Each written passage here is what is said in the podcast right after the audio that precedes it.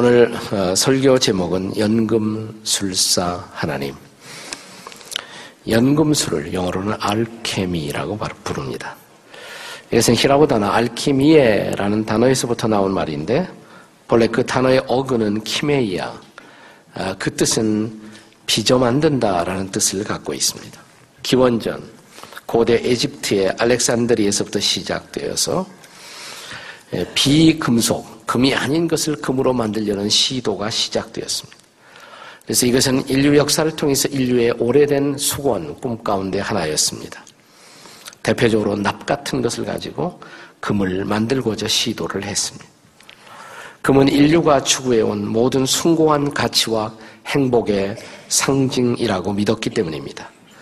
실제로 이 시도가 얼만큼 성공했는지는 학자들에 따라서 여러 어, 설이 제공되고 있지만 어쨌든 어, 금이 아닌 것으로 금을 만들어내는 모든 시도를 어, 그때부터 시작해서 연금술이다 이렇게 불러온 것입니다.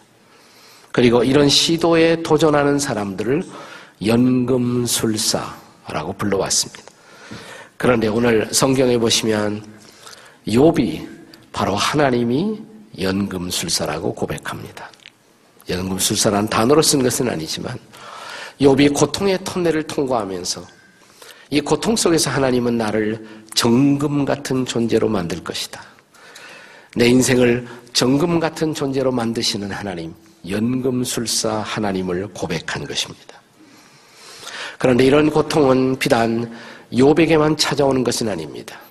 고통의 색깔은 달라도 고통의 유형은 달라도 이 땅을 살아가는 모든 사람들에게 예외 없이 그리고 예고도 없이 고통은 찾아옵니다. 그래서 우리 인생의 마당에 아픔과 한숨, 눈물과 가슴앓이, 탄식을 제공합니다. 난치의 질병이 어느 날 불현듯 찾아옵니다. 사업의 실패가 찾아옵니다. 내 인생의 명예를 추락시키는 실패가 우리를 기다리고 있습니다. 배우자의 배신이 가슴을 때립니다. 부부의 결별로 평생의 상처를 안습니다. 자식의 고통이 부모의 가슴을 찢습니다. 교통사고로 육체적 불구의 몽해를 지고 한평생을 살아갑니다. 믿었던 친구의 배신으로 재산과 우정의 손실을 경험합니다. 전쟁과 지진, 화재, 이런 천재지변으로 어느 날 갑자기 삶의 터전을 송두리째 빼앗깁니다. 그리고 이러한 고통을 경험하는 사람들 모두의 존재 속에서 터져나오는 비명 같은 질문이 있습니다. 그것은 하나님, 어째서 그래요? Why God? 왜 이런 고통이 나에게 찾아오는 것입니까? Why me? 왜 우리 가족에게 이런 것이 찾아왔습니까? 이렇게 인생을 살다가 Why God? Why me? 라고 외치고 싶을 때 그때 우리가 해야 할 일은 도대체 무엇일까요? 첫째로 그때에도 하나님을 신뢰하셔야 합니다. 하나님의 전지성을 신뢰할 수 있어야 합니다. 인생의 길에서 준비되지 않은 채로 이런 갑작스러운 고통을 만나게 되면 대부분의 사람들이 고백하는 말이 있어요. 이런 고통을 누가 알겠느냐는 것입니다. 그래서 이런 고통 앞에 서 있는 사람들의 보편적인 반응은 당신은 모를 거예요. 라는 고백입니다. 아무도 나를 몰라요. 내가 겪는 이 고통을 이해하는 사람은 아무도 없어요. 그 말은 진실일 것입니다. 대부분의 고통을 경험하는 사람들이 그렇게 느낍니다. 욥도 마찬가지였습니다. 욥에게 사랑스러운 친구들이 있었습니다. 친구들이 찾아와서 위로를 시도합니다. 그러나 결국 이 친구들은 욥의 위로자가 되지 못하고 욥의 고통을 가중시키는 정죄자가 되어 그 곁을 떠나갑니다. 욥, 내가 이 고통을 당하는 것은 까닭이 있어서 그렇지 그냥 고통 당하는 것은 아닐 거야. 생각해봐. 이런 말이 무슨 위로가 되겠습니까? 욥은 더 커다란 고통을 안고 좌절합니다. 친구도 욥을 이해하지 못했습니다. 욥의 아내도 심지어는 욥의 고통의 깊이를 이해하지 못했습니다. 당신이 믿고 있는 하나님, 당신의 하나님, 이런 고통 하나 해결하지 못하는 하나님 팍 욕하고 죽으시오. 욥의 아내가 욥에게 던졌던 말입니다. 그러기도 불구하고 욥은 오늘의 본문에서 우리를 놀라게 하는 고백을 합니다. 그것은 하나님은 나를 아십니다라는 고백입니다. 자, 욥기 23장 10절을 한 번 더 본문을 같이 읽어요. 함께 같이 읽습니다. 시작. 그러나 내가 가는 길을 그가 아시나니 그가 나를 단련하신 후에는 내가 순금같이 되어 나오리라. 내가 가는 길을 누가 아세요? 그가 아십니다. He knows the way. 그분이 아십니다. He knows me. 그가 나를 아십니다. 하나님은 아세요. 세상 모든 사람이 몰라도, 내 친구가 몰라도, 아니 내 가족도 몰라도, 아니 어쩌면 나도 나를 모르지만 하나님은 아십니다. 하나님만은 아십니다. 그리고 하나님이 알아주시면 되는 거예요. 하나님이 아십니다. 이 고백을 붙들고 욥은 다시 일어날 수가 있었던 것입니다. 그러므로 사랑하는 여러분, 우리들이 살고 있는 인생의 장에 어느 날 갑자기 이런 고통이 찾아오거든. 또 내 이웃들에게도 이런 고통이 찾아오는 것을 보거든 그 고통의 원인을 너무 분석하려고 애쓰지 마세요. 자연스럽게 그런 고통의 분석은 이웃에 대한 정죄자로 나를 만들 수가 있기 때문입니다. 그것을 조심해야 합니다. 물론 고통을 경험하는 당사자 편에서는 혹시 나의 허물이 나의 과오가 이런 고통을 불러오지 않았나 자기 반성은 반드시 필요합니다. 요배에게도 그런 반성이 있었을 것입니다. 그래서 욥이 이렇게 말하지 않습니까? 이것은 나를 단련하는 시간이라고.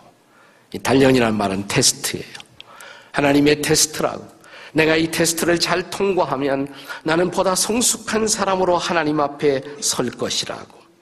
그래서 그는 자기 자신을 돌아보기로 결심합니다. 그것은 유익한 것입니다. 이 세상을 살고 있는 너무나 많은 사람들이 자기도 자기를 모르는 인생을 삽니다. 서양 유머 가운데 이런 유머가 있어요. 어떤 숙녀가 이렇게 아침에 길을 가다가 앵무새 가게를 지나가게 되었어요. 근데 앵무새가 이 숙녀를 부르더래요. Hey lady 이렇게 부르더래요. 쳐다봤겠죠. You so ugly. 넌 되게 못생겼다. 넌 되게 못생겼다. 아침부터 이런 말을 들으니까 기분이 좋을 리가 없겠죠. 그래서 앵무새 보고 같이 막 욕을 했습니다. 너 가만두지 않겠다. 그 이튿날 거의 같은 시각에 그곳을 지나가는데 앵무새가 또 부릅니다. Hey lady. You're so ugly. 되게 못생겼네. 이번에는 참을 수 없었어요. 뛰쳐 들어갔습니다, 가게에. 그래서 주인에게 따졌습니다. 어제 오늘 내가 두 번씩이나 모욕을 당했다고. 나 참을 수 없다고. 한 번만 더 그러면 나는 당신을 고소하겠다고. 주인이 사죄를 합니다. 참 미안하다고. 제가 앵무새를 잘 교육시키겠습니다. 다시는 그런 일이 없을 겁니다. 자, 그 이튿날 또 지나갑니다. 앵무새가 불렀을까요? 안 불렀을까요? Lady! 불러요. 쳐다와요. 앵무새가 웃더니 그 다음에 하는 말이 You know. You know. 네가 알지. 네가 알지. 네. 우리가 우리를 알아야 돼요. 우리의 모습을, 우리의 몰골을, 우리의 아픔을, 우리의 실수를, 우리의 부족을 알아야 합니다. 그것을 반성하고 회개하는 것은 우리 자신의 몫입니다. 그러나 이런 죄와 허물을 자복하고 엎드리는 우리를 통해서 어떤 결과를 빚어낼 것인가는 주님만이 아십니다. 하나님만이 아십니다. 욥은 그런 하나님을 믿었어요. 하나님의 전지성을 믿은 것입니다. 그리고 내 모든 것을 아시는 하나님, 그 하나님을 바라보면서 일어설 수가 있었던 것입니다. 견디기 어려운 고통이 나로 하여금 잠 못 이루는 밤을 가져오거든 자신에게 이렇게 말하십시오. 하나님, 하나님은 아시잖아요. 하나님은 아시잖아요. 이 전지성을 신뢰하는 것. 이런 인생의 고통의 밤을 지나기 위해서 우리에게 필요한 두 번째 훈련이 있습니다.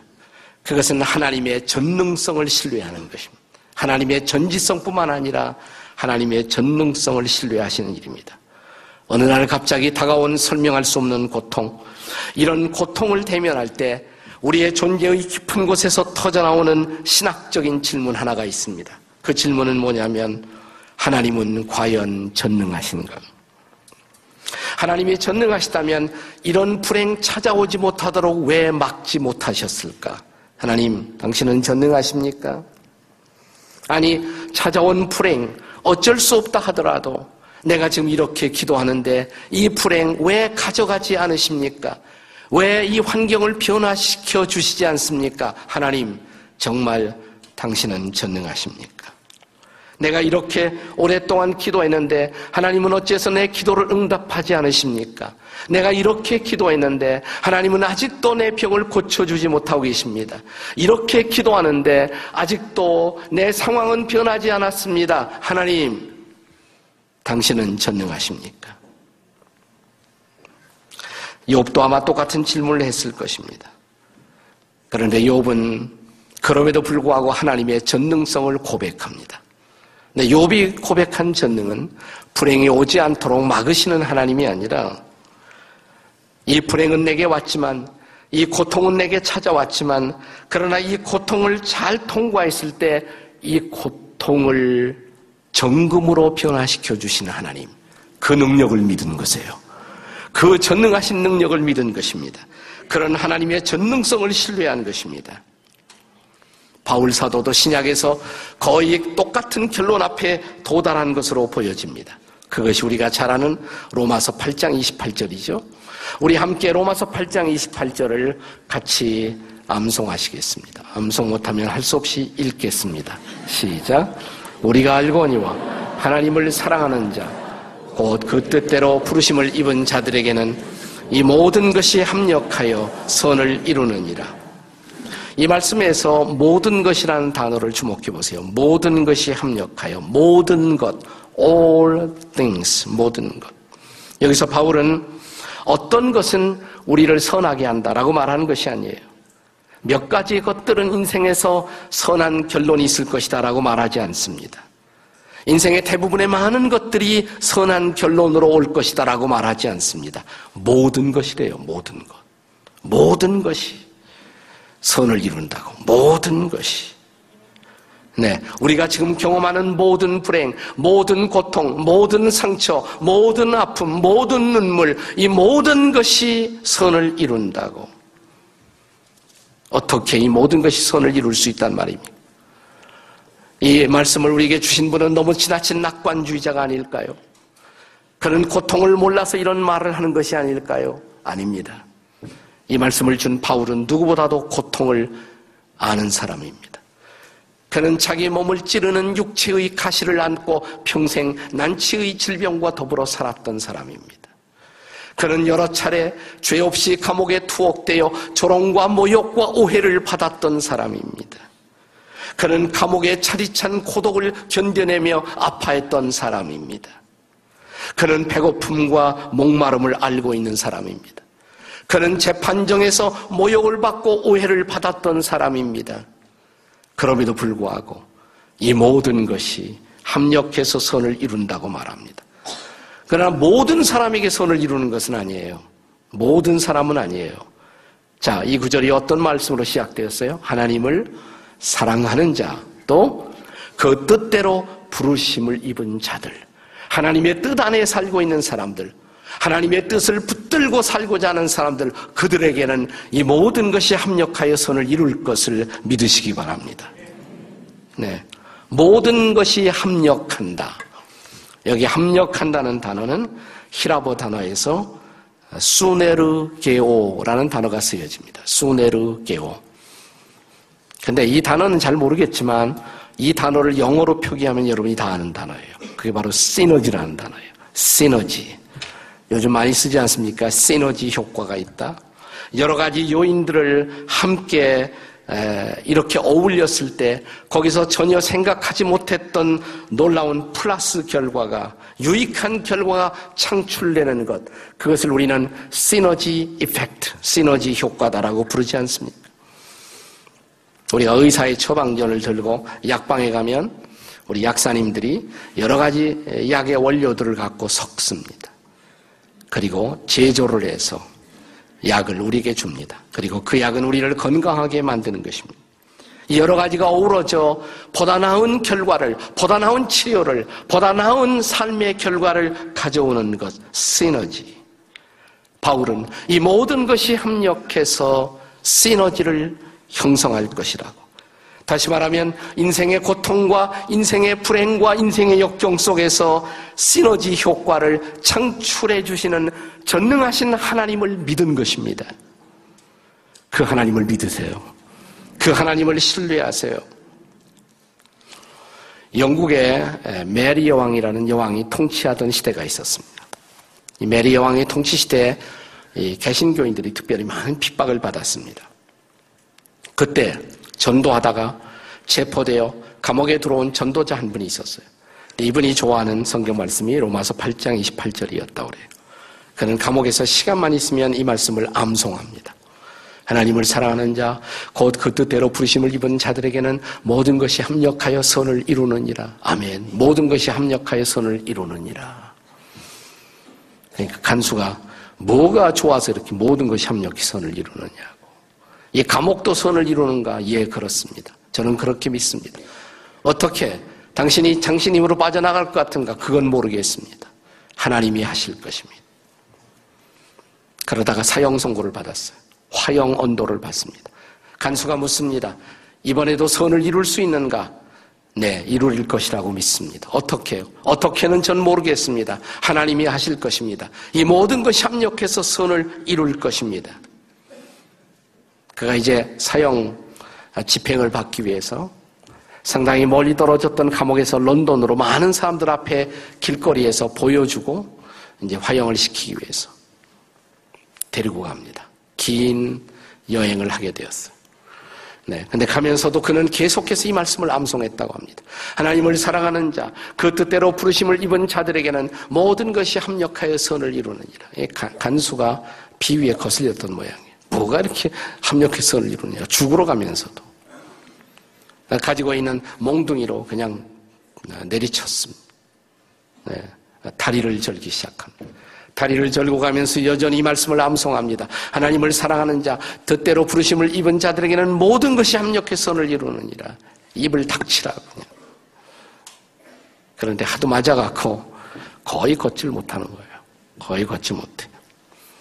그러니까 걸어가는 속도는 늦어질 수밖에 없었습니다. 그래서 예정된 시간보다 만 거의 하루 늦게 이 사람은 런던의 화영장에 도착합니다. 근데 하루 만에 역사가 변했어요. 메리 여왕이 실각되고 엘리자베스 여왕이 등극하고 그는 극적인 사면을 받게 됩니다.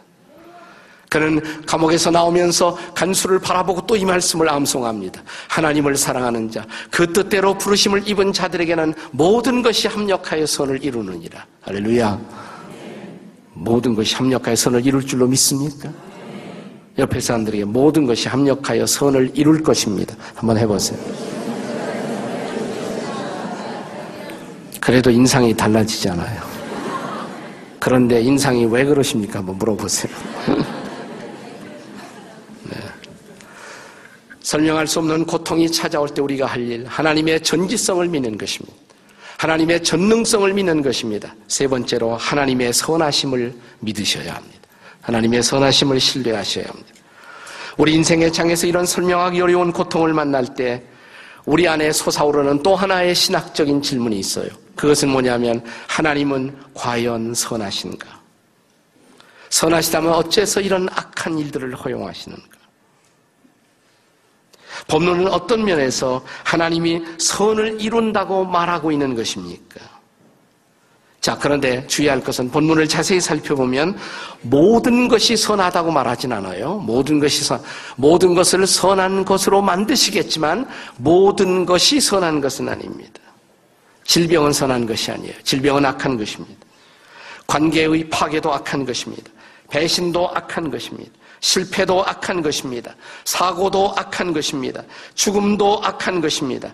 세상에는 이런 악한 일들이 꽉 차 있습니다. 그러나 하나님은 마침내 이 악한 것들을 선한 결론으로 바꾸시는 하나님이신 것을 믿으시기 바랍니다. 그런 의미에서 하나님은 선하시다는 거예요. 그래서 결론에 도달하기까지 우리는 몰라요. 결론에 도달하기까지 우리는 끊임없이 질문을 할 것입니다. 하나님, 어째서 이런 일이 생겨요? 하나님, 당신은 정말 선하십니까? 당신은 정말 사랑이십니까? 우리는 끊임없이 질문을 할 것입니다. 결론에 도달하기까지는 말이에요. 그러나 우리는 믿어야 합니다. 하나님은 선하신 하나님이신 것을 믿으십시오. 이 믿는 자들은 훨씬 더 고난의 길을 어, 용기 있게 통과할 수가 있습니다. 나는 요셉이 그런 인생을 살았다고 생각해요. 자, 요셉이 형제들의 시기로 구덩이에 던짐을 받은 것, 그것은 악한 일이었습니다. 그가 에집트의 땅에 노예로 팔림을 받은 것, 그것은 분명히 악한 일이었습니다. 그가 보디발의 아내의 청을 거절하고 감옥에 갇힌 것, 그것은 분명 억울한 일이고 악한 일이었습니다. 그런데 그 감옥에 들어갔기 때문에 거기서 장관들의 꿈을 풀고 나중에 바로의 꿈을 풀기 위해서 바로 앞에 서죠. 그는 에집트의 국무총리가 됩니다. 그리고 마침내 양식을 구걸하기 위해서 고향 땅 이스라엘에서 온 자기들을, 자기를 죽이려고 시도했던 형제들을 요셉은 만나게 됩니다. 요셉 앞에 부복해 엎드려 두려움에 차 있는 형제들을 향해서 이제 요셉이 던졌던 말을 여러분 기억하십니까? 창세기 45장 5절입니다. 같이 읽겠습니다. 창세기 45장 5절 시작. 당신들이 나를 이곳에 팔았다고 해서 근심하지 마소서. 한탄하지 마소서. 하나님이 생명을 구원하시려고 나를 당신들보다 먼저 보내셨나이다. 중요한 단어가 뭔지 아세요? 하나님이에요. 하나님이 당신들을 구하려고 나를 하나님이 먼저 이곳에 보내셨습니다. 이어지는 말씀, 창세기 45장 7절과 8절의 고백을 들어보십시오. 같이 읽겠습니다. 시작. 하나님이 큰 구원으로 당신들의 생명을 보존하고 당신들의 후손을 두시려고 나를 당신들보다 먼저 보내셨나니 8절. 그런즉 나를 이리로 보낸 이는 당신들이 아니요 하나님이십니다. 당신들이 한 것 같지만 사실은 하나님이 하신 일입니다. 하나님이 주인이십니다. 그 하나님이 모든 일을 행하셨습니다. 그 하나님은 모든 것을 하셨고 이 모든 일을 행하셨습니다. 그리고 하나님, 당신은 선하십니다. 이것이 요셉이 경험했던 하나님이 아니었습니까? 그렇다면 사랑하는 여러분, 우리도 고난의 어두운 밤을 지날 때 하나님의 선하심을 어, 믿으셔야 합니다. 어, 감정적으로 믿기 어려워도 의지적으로 선포하고 믿으십시오. God is so good. 하나님은 선하십니다. 그런데 여기서 선하시다는 말은 하나님이 모든 것을 잘 되게만 하신다. 여기에서 끝나면 안 돼요.